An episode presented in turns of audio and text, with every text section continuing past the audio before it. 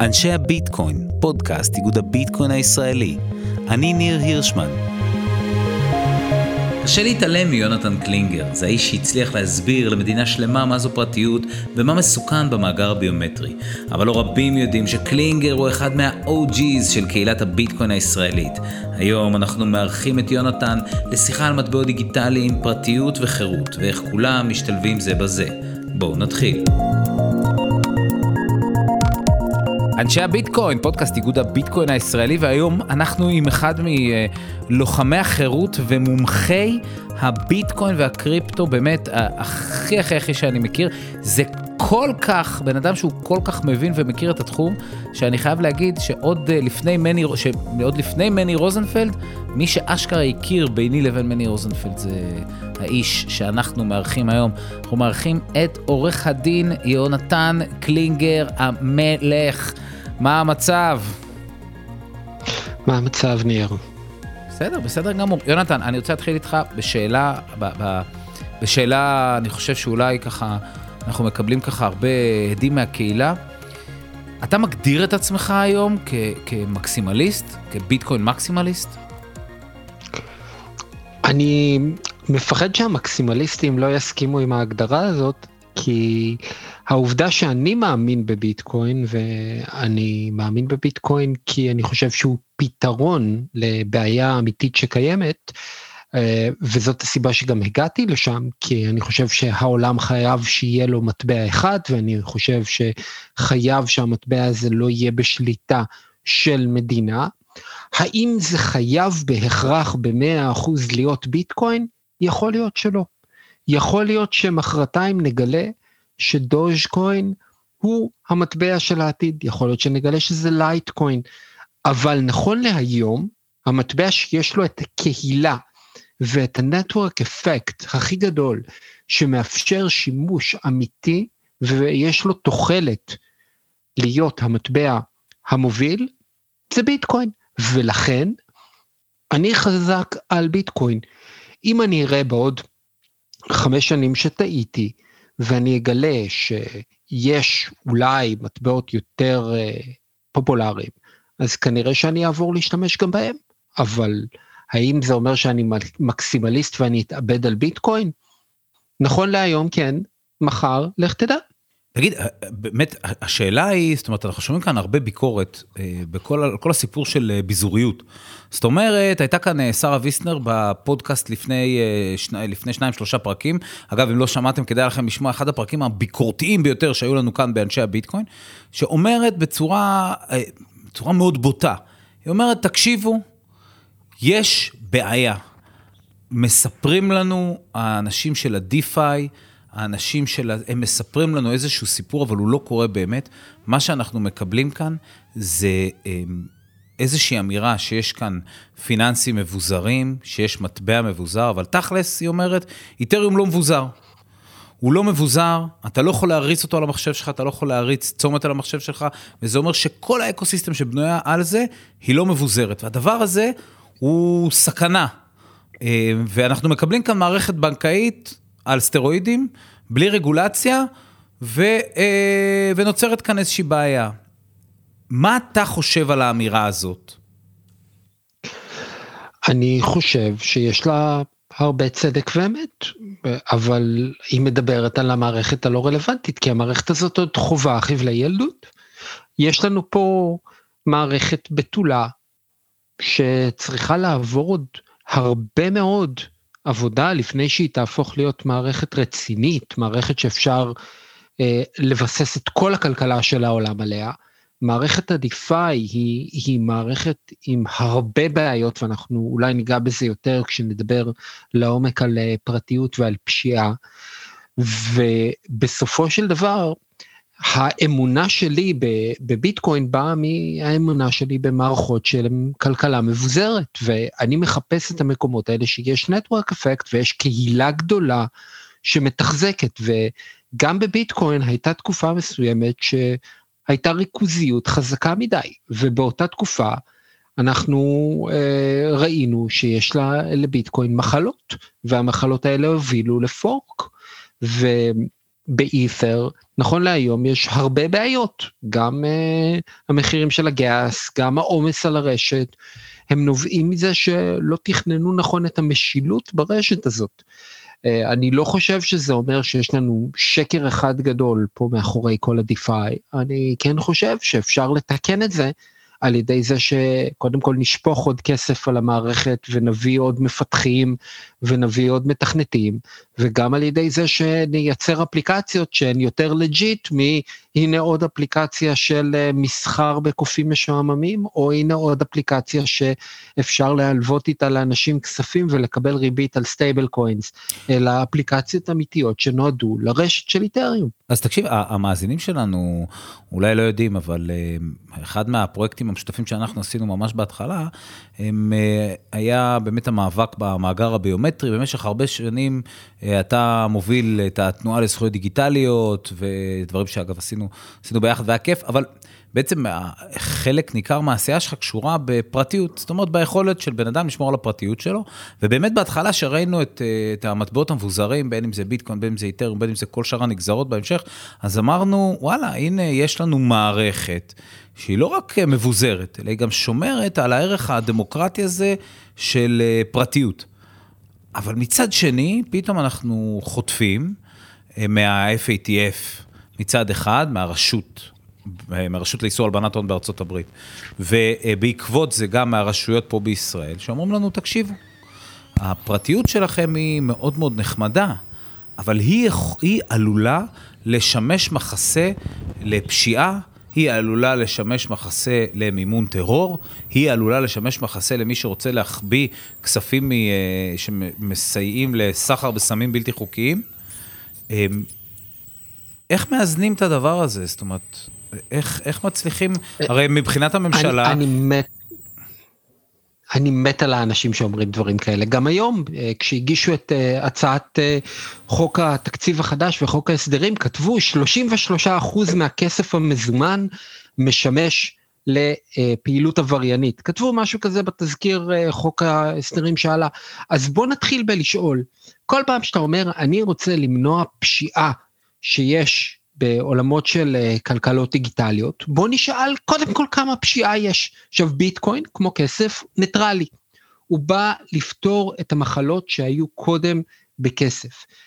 ואם אתה שואל אותי, ולא רק אותי, יש הרבה יותר פשיעה כלכלית בבנקים, בקרנות גידור, העלמות מס אצל האלפיון העליון, סוחרי סמים אה, אה, גדולים, מאשר איזה מישהו שקונה ג'וינט או שניים ומשלם עליהם בביטקוין. אז השאלה הראשונה היא כמה פשיעה יש, ובשביל זה הולכים לדוח הכי ממוסד שיש, וזה הדוח של חברת צ'יינליסיס. ותזכור מה אמרתי לפני 20 שניות, הממשלה חושבת משהו כמו 33% מהמזומן הולך לפשיעה. כמה בקריפטו? 0.15% מהעסקאות מעורבות בפשיעה. עכשיו, אבל שומעים אותנו, צ'ן, אה, כמו שצ'נה...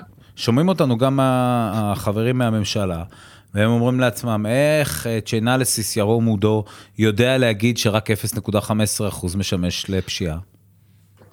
אז מה Chainalysis עושים, ועוד שנייה גם נגדיר מה זה הפשיעה הזאת של Chainalysis. Chainalysis עוברים על כל העסקאות שרצות בבלוקצ'יין, כי הבלוקצ'יין הוא מאגר מבוזר ופומבי, ובודקות מאיפה הכסף הגיע, לאיפה הכסף הגיע, הן יודעות להפעיל מערכי מודיעין שיודעים לזהות תוכנות של כופרה, הן יודעות ללכת לבורסות מפוקפקות יותר, שברור שמי שמשתמש בהן הוא עבריין, הם יודעים להראות לאן הכסף זורם אחר כך, וכש...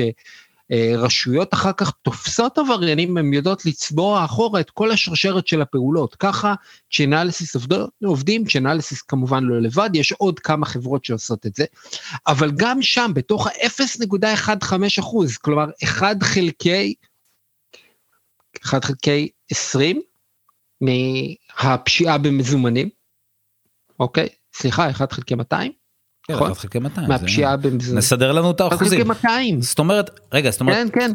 כמה הון שחור... רגע, מה כן. קורה שם? מה העבירה הכי גדולה שהם אה, אומרים? סקאמס. הם אומרים, ה-0.15 הזה, חלק משמעותי שלו זה כל מיני rug pulls, שיט קוינים, ו- ואנשים שהנפיקו מטבע ו- ועקצו אנשים אחרים. זה אפילו לא כופרה ואפילו לא סחר בסמים וסחר באיברים ופדופיליה, זה סקאם, זה אותם אנשים שאנחנו רואים שמפמפמים כל מיני שטויות, לשם הולך רוב הכסף. ואם זה מה שהם אומרים לך, אנחנו צריכים לזכור, גם בשוק ההון שלנו, בכסף המוסדי, אנחנו רואים scams על ימין ועל שמאל, אנחנו רואים כל מיני אנשים שמציעים לך לקנות אה, קרקעות חקלאיות אה, להפשרה מחר בבוקר, לבוא להשקיע בהשקעות משותפות בנדל"ן, וגם שם, אם היית צריך לסמן את זה כ... אה, בוא נגיד פשיעה כלכלית, כנראה ש Chainalysis היו מש... מסמנים את זה.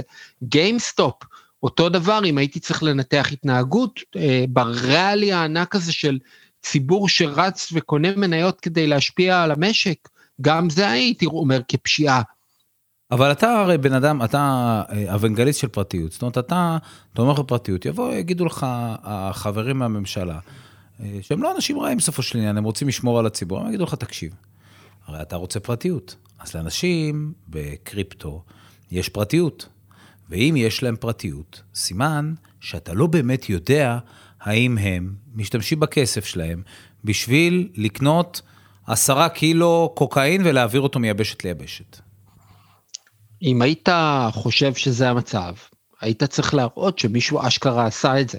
כלומר, מתישהו אתה תתפוס איזשהו עבריין גדול שמכר קוקאין, ואתה תוכל אה, לחלט לו איזשהו ארנק קריפטוגרפי, ולהגיד, הנה, תראו, העבריין הזה אה, קיבל כסף בקריפטו, ואז גם תוכל לראות, אולי לא את השם, אלא את הכתובות של האנשים ששילמו לו. זהו, כי מדהים, להיום, זהו, כי כל התיק, עם כל התיקים שראינו, לא ראינו יותר מאחד או שניים כאלה בכל התיקים של מדינת ישראל, וגם הם, אתה יודע, כאלה... בסכומים קטנים מאוד, אבל יותר מזה, אבל יותר מזה, כי אני שואל את עצמי, נניח, אז אוקיי, אז אומרים, טוב, מימון טרור. ואז בעצם, כאשר ארגון מחבלים כזה או אחר מפרסם כתובת של ארנק קריפטו כזה או אחר, ביטקוין, איתרם, לא משנה מה, ומבקש תרומות שם, אז לצורך העניין, זה מבחינת מדינת ישראל, מבחינתה זה הדבר הכי טוב בעולם, בגלל שאז היא יכולה לעקוב אחרי ההעברות, ואשכרה לתפוס את הטרוריסט בדרך, אם הוא היה מבקש כסף במזומן. בהנחה שהאשכרה היו אנשים מטומטמים ששמו שם כסף. אסור, אסור, אסור. רוב המקרים אתה... אתה רואה שכשמפרסמים את הכתובות האלה, מקבלים 1,300 דולר בשש העברות, להבדיל ממצב שבו הם ב, באיזשהו מסגד שהאימאם שם אה, עובד עם החמאס, ועובר מישהו עם כובע בסוף התפילה ואוסף טיפה יותר. אז בוא תכניס דברים לפרופורציה. נכון להיום, אנשים טוענים, יש בקריפטו פשיעה, אבל אתה, אתה לא רואה מספרים, אין לך נתונים לגבות את זה, יש השערות וספקולציות, כמו שראינו, אגב, הזכרת את המאגר הביומטרי, אנשים שאומרים, לא, תהיה לנו, אם לא נעשה מאגר ביומטרי, תהיה לנו בעיית הגירה נוראית ופושעים שיסתננו. באים אנשים, מעלים ספקולציות, ואז המציאות מכה בהם. ראינו את זה במאגר, אנשים אמרו, אלפי אנשים חיים, ב... מאות אלפי אנשים חיים בישראל בזהויות גנובות, ואז הגיע המאגר ובדקו, והיו ארבעה אנשים שניסו להתחזות במשרד הפנים. אתה יודע, יונתן, זה עושה אותי קצת אה, לא אופטימי מי יודע כמה. למה? אני אגיד לך מה, כי תשמע, כי למשל בסיפור של המאגר הביומטרי, הרי אה, אה, אחד מהדברים שראינו זה שאנחנו מראים פעם אחרי פעם עובדות. זאת אומרת, אנחנו באים לרגולטור ואנחנו אומרים לו, תקשיב, אין כאן, אה, אין כאן סיבה בעצם לעשות את הדבר הזה, ועדיין המדינה הולכת לכיוון כזה, היא הולכת אחרי זה אפילו עוד יותר גרוע ומצמצמת את הפרטיות למקומות הרבה יותר קשים. אנחנו רואים שבתקופה של הקורונה מפעילים את הכלי המעקב של השב"כ, אה, וממש אשכרה עוקבים אחרי אנשים, אחרי איפה שהטלפון שלהם נמצא, גם כן לאו דווקא מסיבות כאלה אה, טובות ונחוצות. וכאן אתה בעצם אומר לי, ניר, תשמע, אין לנו בכלל נתונים על אה, פשיעה כזו משמעותית אה, במטבעות דיגיטליים. אה, ואני קצת מרגיש לי שזה, שאנחנו נלך למקום כזה של לך תוכיח שאין לך אחות. זאת אומרת, יגידו לנו, טוב, אין פשיעה, אבל יש מצב שתהיה. יותר מזה, אני גם אומר לך 90% מהפשיעה היא כזאת שגם הפגיעה הכי חמורה בפרטיות לא תעזור לפתור, וזאת פשיעה של הסקאמס של הרגפול. רגפול זאת הונאה שבה אני מעלה איזשהו פרויקט שנראה שטיח. לגיטימי. אני מעלה פרויקט שנראה לגיטימי, נקרא לו ניר coin, שזה פרוטוקול DeFi חדשני, מדהים, מדהים, מדהים. אני כותב white paper, אני מביא ציורים של אנשים בתוך עיגולים, אני מגייס המון כסף מהציבור, ואז אחרי שגייסתי, אני מושך את השטיח והולך הביתה. ומה ש Chainalysis אומרים, שמתוך ה-0.15 אחוז של פשיעה בקריפטו, וואלה, הרוב הוא שם. אנשים שפיתחו איזשהו פרוטוקול, והיה את זה חלק אחר, זה אנשים שכתבו איזשהו חוזה חכם, והיה באג בחוזה החכם, ובא איזה האקר סוג ב' וברח עם הכסף.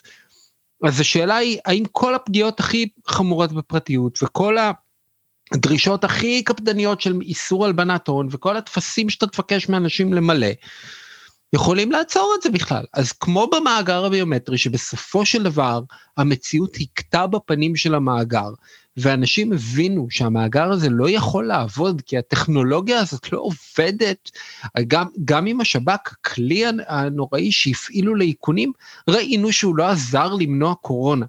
אז זאת הסיבה שהפסיקו לעבוד איתו, הוא פשוט לא עזר באיתור מגעים. גם פה, כשאנשים יבינו ש... לא רק שהרגולטורים שלנו מעסיקים עוד ועוד אנשים ומנפחים מערכת ו- ומביאים למצב שיש עוד תקנים, התקנים האלה לא מגיעים למטרה שלהם שהיא לעזור למשקיע הקטן, אבל תגידי, אז הם אה, פשוט יפחדו. יגידו לך, מה אתה עם הפרטיות הזה? זה overrated לחלוטין. הרי אנחנו נמצאים בפייסבוקים ובטוויטר וזה, וכל מקום יודעים הכל עליך. אז מה אכפת לך? תדווח על כל המטבעות הדיגיטליים שיש לך, מה כבר יקרה. אז uh, השאלה היא ממש מעניינת. עוד פעם נחזור את השאלה העיקרית, והיא לשאול, מה הבעיה שאתה בא לפתור? אם אתה אומר לי, בוא תדווח על כל המטבעות הדיגיטליים שלך, אני אשאל אותך, מה הבעיה שבאת לפתור? האם הבעיה שאתה בא לפתור היא אי תשלום מס? בוא תראה לי לפני זה נתונים שמראים, תפסנו כך וכך אנשים לא, אבל זה, בוא נניח מס. שכבר את הנקודה הזאת סיכמנו. אין סיבה, אבל בוא כולם, נניח עכשיו אתה... שכולם היו מדווחים על הכל, כי אתה עשית בדיקה, אתה ומתמחים שלך בקליניקה, עשיתם בדיקה מאוד מאוד מעניינת על מה קורה כשנותנים לעובדי מדינה מאגרי מידע ביד. אז ספציפית אה, בדקנו שני מגזרים, שוטרים ועובדים של רשות המיסים, אני אתמקד כרגע בעובדים של רשות המיסים, הסטודנטיות שלי עברו על תיקי המשמעת של עובדי רשות המיסים, וראינו ששני שליש מעבירות המשמעת הם כאלה שאותו עובד ברשות המיסים, או עובדת, לוקחים מאגר מידע שהוא מאגר הכי מסווג שיש, צריך להשתמש בו רק למטרות הכי קדושות שיש, ומשתמשים בהם למטרות פרטיות, בין אם זה סכסוך גירושים, שמנסים למצוא נכסים של הגרוש כדי להראות שהגרוש רגע, הזה... רגע, אני רוצה להבין משהו. צריך לשלם יותר מזונות. אני רוצה להבין משהו. הייתה עובדת ברשות המיסים, בוא, בוא נסביר את זה למאזינים שלנו, הייתה עובדת ברשות המיסים, שנכנסה לתיק של הגרוש שלה כדי לאתר נכסים, אבל אתה סיפרת לי על מקרה אפילו עוד יותר מטורף, שבו עובדת ברשות המיסים, לצערי מדובר בעובדת, אבל היו גם עובדים ממין זכר, הכל בסדר, שבו עובדת מרשות המיסים הוציאה את רשימת החייבים בעלי הדירות כדי למסור אותה לחבר שלה שהוא מתווך, כדי שהוא יוכל ללכת ולעשות, זאת אומרת, ללכת ולהציע להם הצעות על הבתים שלה, ממש הרצחת וגם ירשת. כמובן זה, זה לא משהו חריג ו, וזה ברור שכאלה דברים יקרו כי אה, התמריצים הכלכליים תמיד שם עכשיו. אתה, זה אתה מטורף, אומר אלה זה, אנשים אובדוניים. אתה אומר זה 60, זה 59 אחוז מההרשאות של עובדי שירות, של עובדי רשות המיסים בחמש שנים האחרונות, זה לא...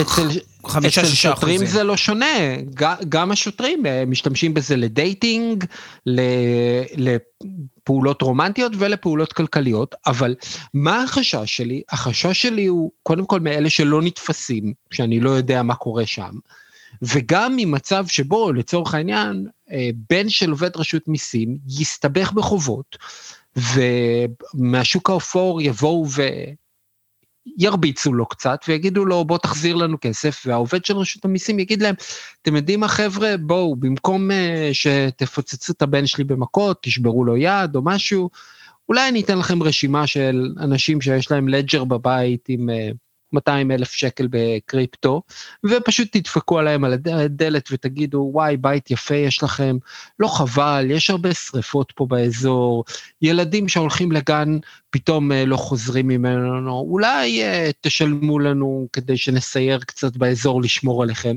עכשיו, אתה יודע, המאזין... ודברים כאלה יכולים לקרות. אתה יודע, המאזין הסביר יגיד, לא, אנחנו חיים במדינת חוק, אבל אני חייב להגיד שבתקופה של הקורונה היה אדם אה, ששלח מסרונים של הכנסה לבידוד לגרושתו והכניס אותה שש פעמים לבידוד. על סמך מאגר מידע, הוא פשוט ידע את הטלפון שלה, הוא היה לו נגישות למערכת אס.אם.אסים, זאת אומרת, היה לו נגישות לאיזשהו מאגר מידע, לאיזושהי יכולת, ובסופו של דבר, אנשים עושים את זה. זה בדיוק הסיפור, הם מנצלים מאגרי מידע. בשביל המטרות הזדוניות, או המטרות, או לא יודע, הסתבכו, או משהו כזה. אני חושב שאנשים לא מבינים ברור. עד כמה הדבר הזה הוא מסוכן להם באופן אישי. וזאת הסיבה שאני אומר, ביטקוין בא לפתור את הבעיות האלה. המערכת הממסדית שאנחנו מכירים של מאגר ריכוזי, של כוח ריכוזי, הוא, הוא מקום שבו יש כר פורה של כאלה מקרים, של בן אדם שיש לו שליטה מרכזית. ברגע שהכל הופך להיות מבוזר ואתה שולט, אז לא יכולה להיות אתי אלון כזאת, שתשב ותספר לך בטלפון שיש לך כמות כסף מסוימת בחשבון, ואתה... אה, אה, בסופו של דבר תחזיק כמות אחרת, כי היא מטפלת במשהו מעל.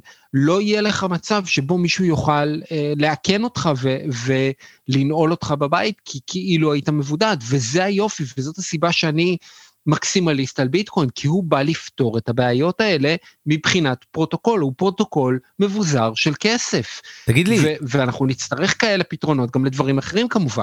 תגיד, זה לא מרגיש לך קצת שה... שבאיזושהי רמה הממשלה, כממשלה, אומרת לעצמה, אה, תשמעו, אני עשיתי ניסוי עם כל הדמוקרטיה שמוקרטיה הזאת, ועם כל הסיפור הזה של החירות. זה נראה לי קצת overrated, ואני שמה את זה בצד. איפה אתה, אתה, אתה חושב שעוד יש מקום לערכים כאלה של פרטיות, אה, של חירות, חירות אישית, חופש אישי, מעריצות, ממעקב, מזה שיבלשו אחריך, מזה שיגנבו את הפרטים שלך ויעבירו אותם לאנשים שרוצים לעשות לך דברים אה, אה, לא נעימים. אתה חושב שיש לזה עוד מקום?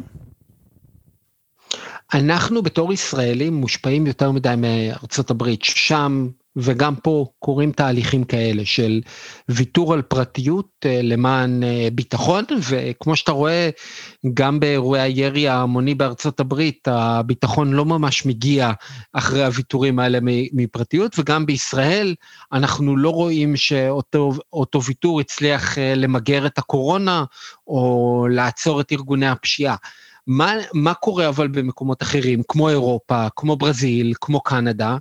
שם אה, יש אה, כיוון אחר, כיוון של יותר פרטיות, לקחת כוח שהממשלות פחות יבלשו אחרי אנשים, ובמקביל אתה רואה איך זה מעודד את היצירה, מעודד את החירויות, הופך בני אדם לאנשים הרבה יותר בריאים, הרבה יותר אה, שמחים ומאושרים. לא סתם, המדד הנכון הוא לא כמה כסף יש לך בסוף החודש, אלא כמה אתה מאושר בחיים, ושם ארצות הברית לא ממש, אה, בוא נגיד, אה, נוצצת. אבל אני חייב להגיד...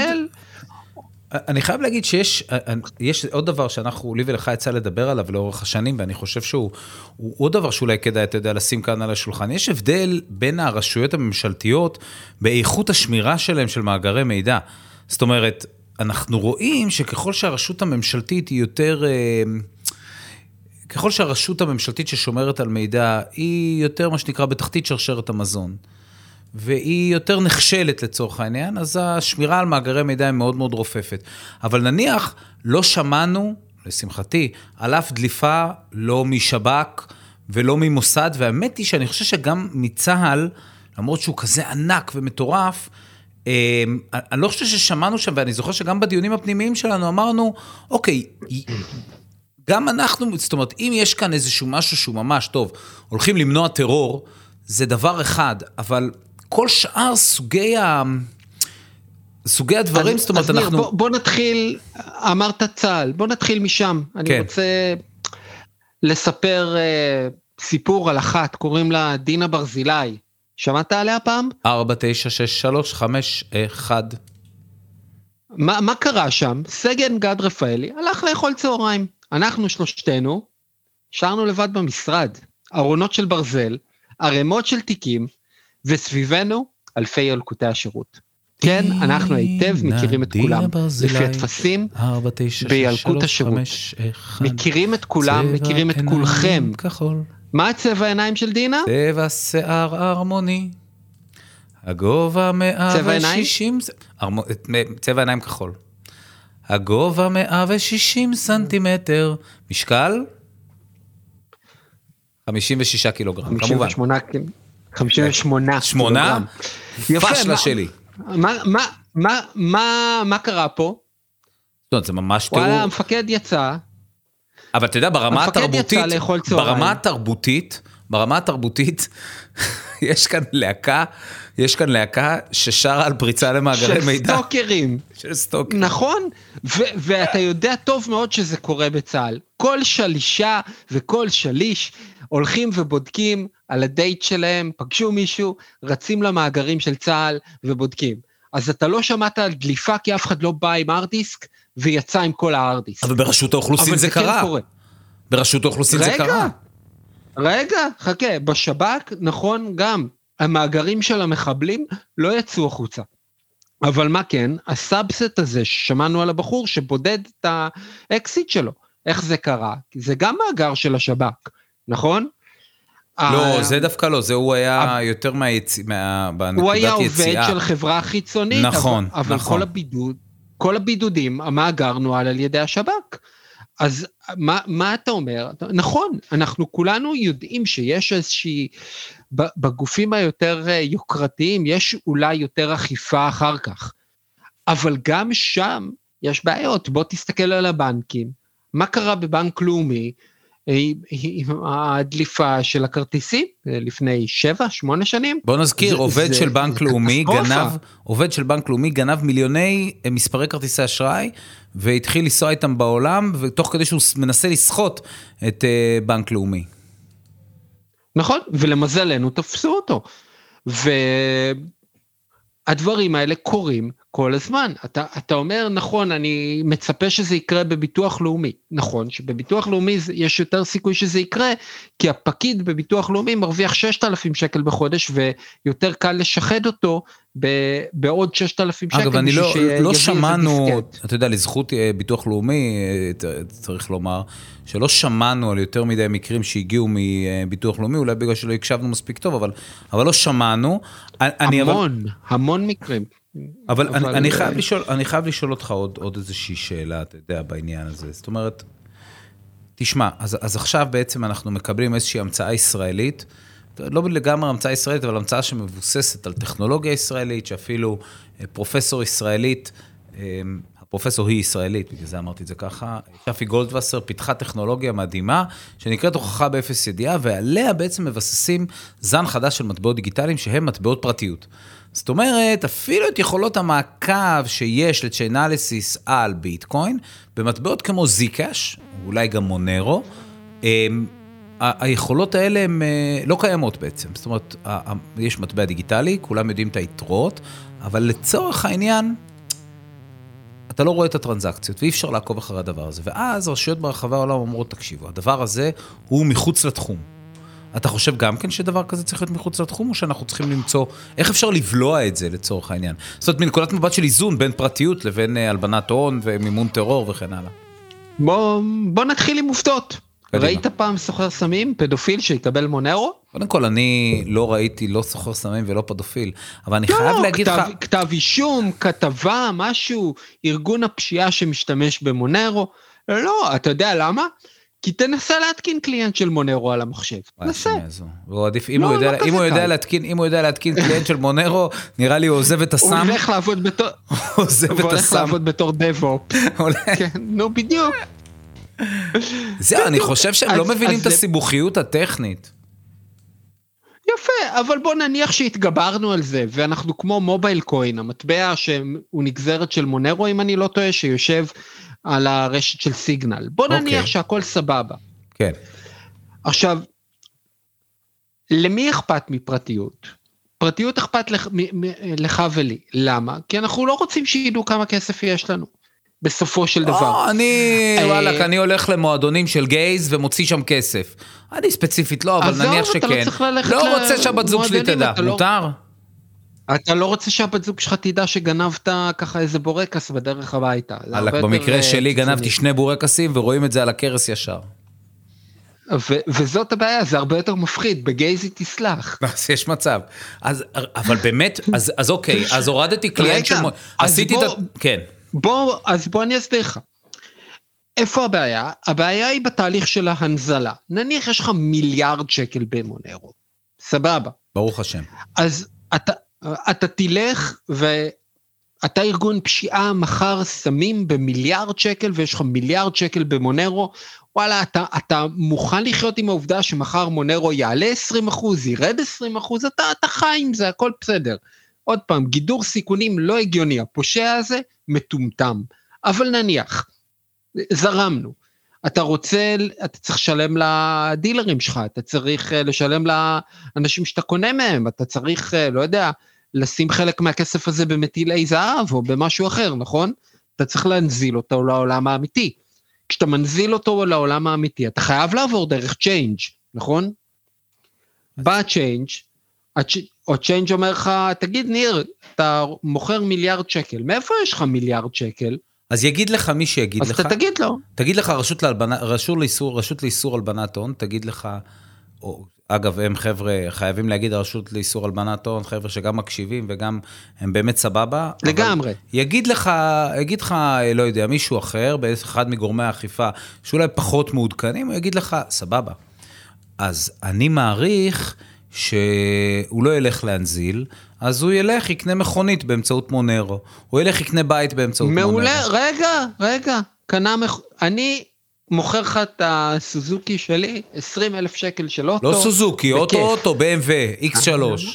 סבבה, הלכת לקנות אוטו, מישהו קנה את האוטו הזה? כן.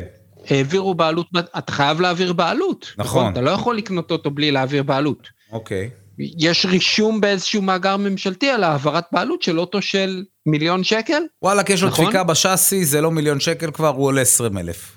מדווח 20 אלף. ברור, ברור. זה בדיוק העניין, וזה כן מדליק נורה אדומה.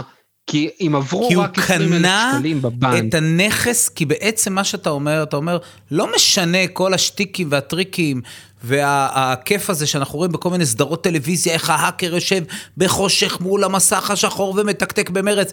בסוף הוא רוצה BMW בחנייה, וכשהוא ילך לקנות את ה-BMW לחנייה, יתפסו אותו. לא יעזור בדין בעניין הזה. או שהוא יקנה דירה, הוא חייב לשלם מיסים על הדירה הזאת, הוא חייב לדווח על הגובה של העסקה, ואם אז יהיה איזושהי אנומליה, המערכות היום של רשות המיסים ידעו לזהות את זה, כי אם יהיה כתוב שהוא קנה דירה במרכז תל אביב ב-50 אלף שקל, אז וואלה, או שאני אבוא ואני אגיד בתור uh, עובד ברשות המיסים, אני אגיד, יש פה איזה מישהו שקנה עכשיו ב-50 אלף שקל דירה, אולי גם אני רוצה אחת, אני אלך למי שמכר לו, אולי יש לו עוד אחת ספייר ככה בזול למכור גם לי, או שהייתה פה איזושהי עסקה חריגה שכסף עבר בשחור ואני יודע לזהות את זה. מה שבעצם, וה, מה, מה שבעצם אתה רוצה, אתה אומר לנו, אתה אומר לנו, תשמעו, עזבו אתכם לרגע אחד מה, מהדמיונות והספקולציות על איך אתם מדמיינים שניתן לעשות משהו. בסוף בני אדם הם הרבה הרבה הרבה יותר פשוטים. אם מישהו הוא פושע, זה שתנסה לבוא ולצוד לו את הטרנזקציות במערכות שהן גם ככה מערכות פרטיות, זה בכלל לא משנה בשבילך. כי אתה הרי תתפוס אותו בנקודה שבה הוא בא לקנות נכסי יוקרה. ואני חושב שאולי... לא רק נכסי יוקרה אגב, שהוא בא לשלם לאנשים אחרים, שהוא בא להנזיל כסף למערכת הבנקאית. הרי איך זה עובד? אתה לא יכול להישאר רק בעולם של קריפטו, בהנחה שזה לא המטבע שכל העולם משתמש בו, נכון? ואם זה המטבע שכל העולם משתמש בו, אז כבר יהיו פתרונות שידעו להוריד את המיסים במקור. יהיה חוזה חכם שישב על מונרו. מדינת ישראל תבוא ותגיד, יש לי ארנק, הארנק הזה בנוי למונרו, אני מאפשרת לך עדיין להחזיק את המפתחות ולדווח לי על הטרנזקציות. ואתה תוכל להראות לי עם המפתח שלך, עם מס הכנסה בא, אתה תוכל להראות את כל העסקאות. ולהיות שקוף כלפי המדינה, הרי אני חושב שאנחנו נתחיל ב... ו... אני חושב שאנחנו נתחיל בזה שרשות המיסים תאפשר לשלם לה בשקלים את המיסים שלה מעסקאות קריפטו. אה, אבל אני חושב שאולי... לא, אני, אני מדבר כרגע על לצפות. כלומר, יש...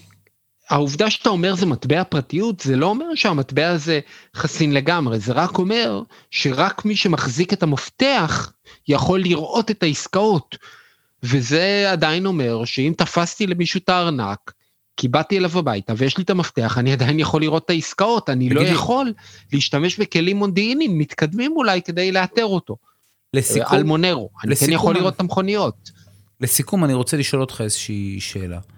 אז יבוא לך הרגולטור ויגיד לך, סבבה, אני מוציא מחוץ לחוק את כל מטבעות הפרטיות האלה. אני אומר, אתה עשית טרנזקציה בזיקאש או במונרו, או בכל מטבע פרטיות כזה, אתה עבריין. פתרון? זה כמו להגיד שאני מעביר חוק שלא יגד גשם בחורף. איך אתה יכול למנוע כאלה כלים?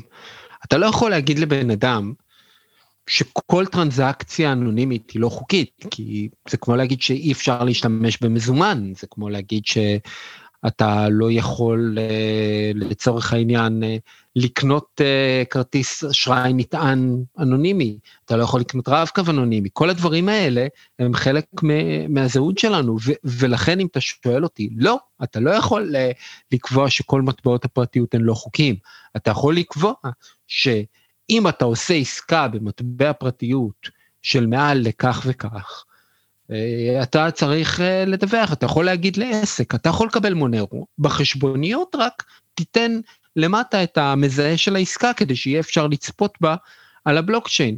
אתה יכול להגיד לאנשים אה, שהשימוש מפוקח טיפה יותר כשאתה עובר לתוך המערכת הבנקאית. כלומר, אם אני ארצה להמיר ממונרו לשקלים, אני אצטרך להראות את המקור של כל מטבע ומטבע, יכול להיות אולי מהשקל הראשון, אבל אם אני יכול להראות שהכל הגיע מחשבונית לגיטימית, אני לא מבין מה, מה הבעיה פה. אני חושב שהסיכום אולי של השיחה הזאת, אמ, נמצא במקום הזה שבו